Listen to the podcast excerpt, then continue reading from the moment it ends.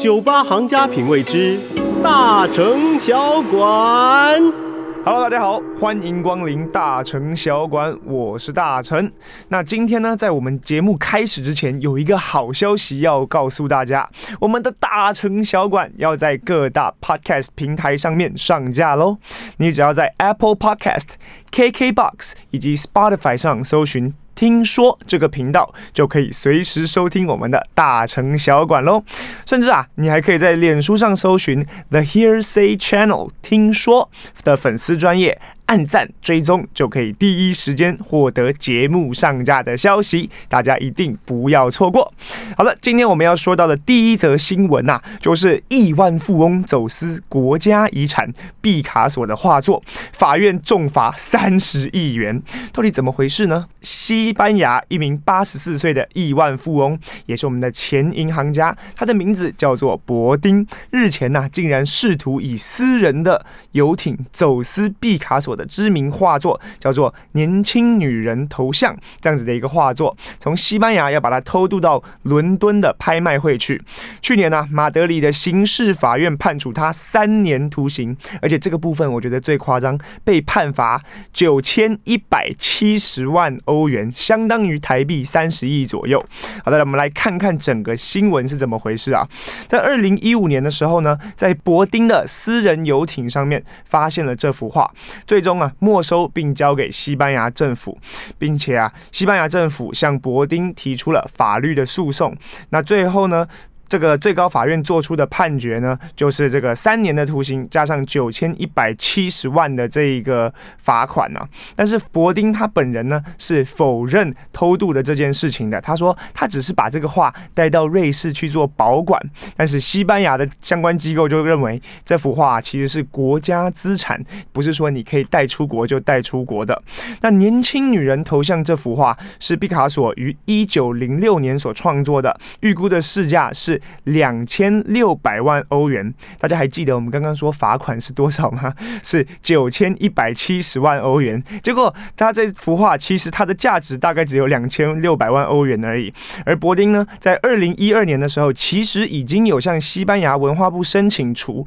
口这张画到伦敦的这个拍卖会上，但是呢，因为呢这幅画啊被认定为明显具有历史价值和超过100年的历史，所以拒绝了博丁的申请，最后啊，他才出此下策，在2015年的时候，决定在私人游艇上把这幅画给偷偷带出去。好的，在这个故事里面呢，应该说在这个新闻里面呢，我们看到的这博丁，他最终损失惨重，不仅画没了，还要被判罚30亿的台币。所以呢，我们用一句英文谚语来说，就可以说 cost an arm and a leg， 就是说我们花费了一只手臂跟一只腿。那这个说法相传是来自2次世界大战的时候，许多士兵啊，不是失去了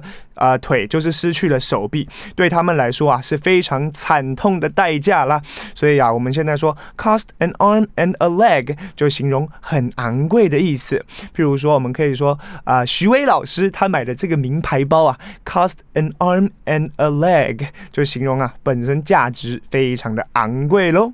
好的，再接下来我们要讲一个比较暖心的故事，就是说爱妻过河摔一跤，为你造一座桥。是什么回事呢？根据河北青年报啊，发生在石家庄这个地方，有一名叫做赵正书的男子。这边我不必须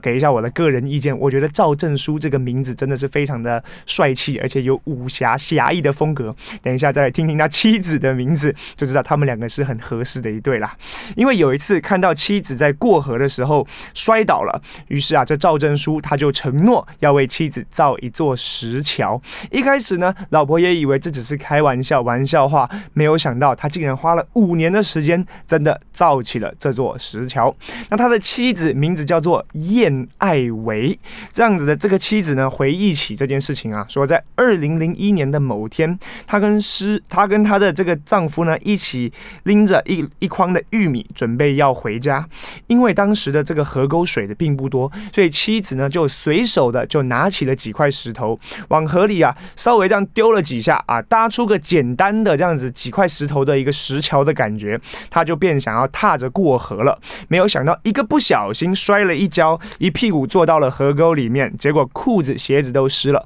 这个时候啊，她的丈夫在旁边见状，赶紧去把她的老婆扶起来之外呢，也随口说了句：“我帮你造座桥吧。”那这个时候啊，妻子觉得她丈夫一定在开玩笑，怎么可能真的造一座桥呢？没有想到，到了2003年的时候，她的丈夫赵正书呢，开始每天往这个河沟去搬运石头，这才惊觉哦，原来我老公是来真的哦。那这个燕爱维呢，本来想劝退赵正书说，哎，这真的太累了啊，毕竟工程很浩大，这么大一个河沟。但是啊，赵正书就说，结婚多年来，我也没为你做过什么事情，这个承诺说到了就一定要做到。于是啊，被这个丈夫真诚的感动的我们的燕爱维呢，就跟她丈夫一起开始，两个人每天把石头搬运到这个河沟边，开始搭桥。那当地的人民呢，看着他们两个的举动啊，其实啊，没有人相信他们真的能把桥造起来，甚至都在看热闹、看笑话。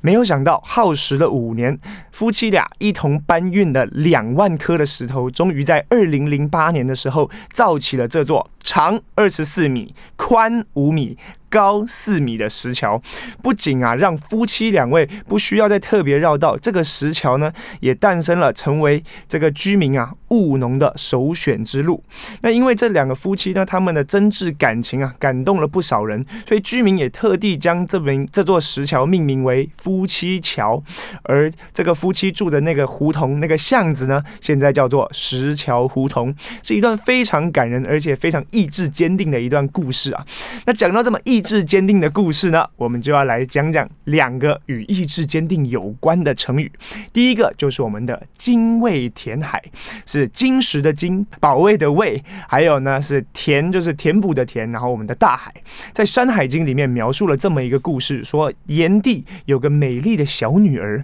她的名字叫做女娃。那这位女娃呢，她非常喜欢大海，但是有一天啊，独自在海边游玩的时候，不慎跌入海中，就再也没有回来了。而在这个女娃死后啊，突然出现了一种美丽的小鸟，传说就是这个女娃的化身，总是精卫精卫的这样子叫着，于是啊就被称作精卫。而这种小鸟呢，经常啊不断的用它小小的嘴衔着小石子啊、小树枝啊，就投掷到了这个东海里面，一心想要把东海填平的样子，来化解自己当时失足掉进东海里的这样子的一个怨恨。所以后来这个故事呢，就被浓缩成了精卫填海。所以这个精卫呢，其实本来是形容这种鸟或者说这种叫声来填这座海，用来比喻说我们心怀冤愤啊，立志要报仇。然而呢，东海是如此的深，如此的广，所以精卫填海又可以被拿来形容意志坚定，不惧痛苦，是一个跟我们刚刚赵正书造石桥有异曲同工之妙的一个故事啦。好的，那在下一个成语里面呢，我们要讲到的就是功亏一篑。那在《书经》里面就有提到啊，周武王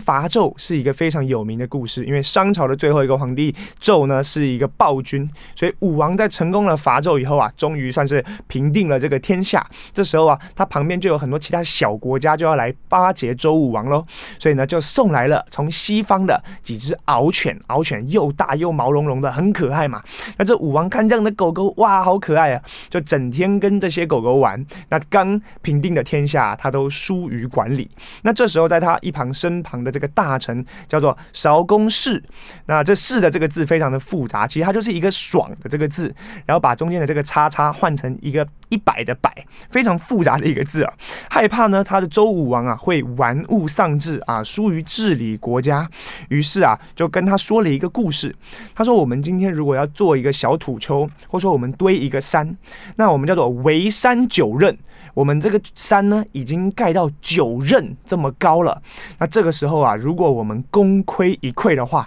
就太可惜了。一篑，篑就是拿来一个竹字头，那再加上一个昂贵的贵这个字，就是我们拿来装土这样子的一种容器。所以只差一容器的土，我们就可以把这座小土丘给堆成了。如果现在没有坚持下去，就非常的可惜。那我们的少公氏呢，就以这个故事来劝谏周武王说，说不能分心，要好好的治理国家。所以功亏一篑，现在呢我们就拿来比喻事情啊，因为没有能坚持到底而前功尽弃，跟我们前面的这个精卫填海或者是造证书呢，刚好是成一个相反的例子。大家要记得今天的两个成语，精卫填海以及功亏一篑。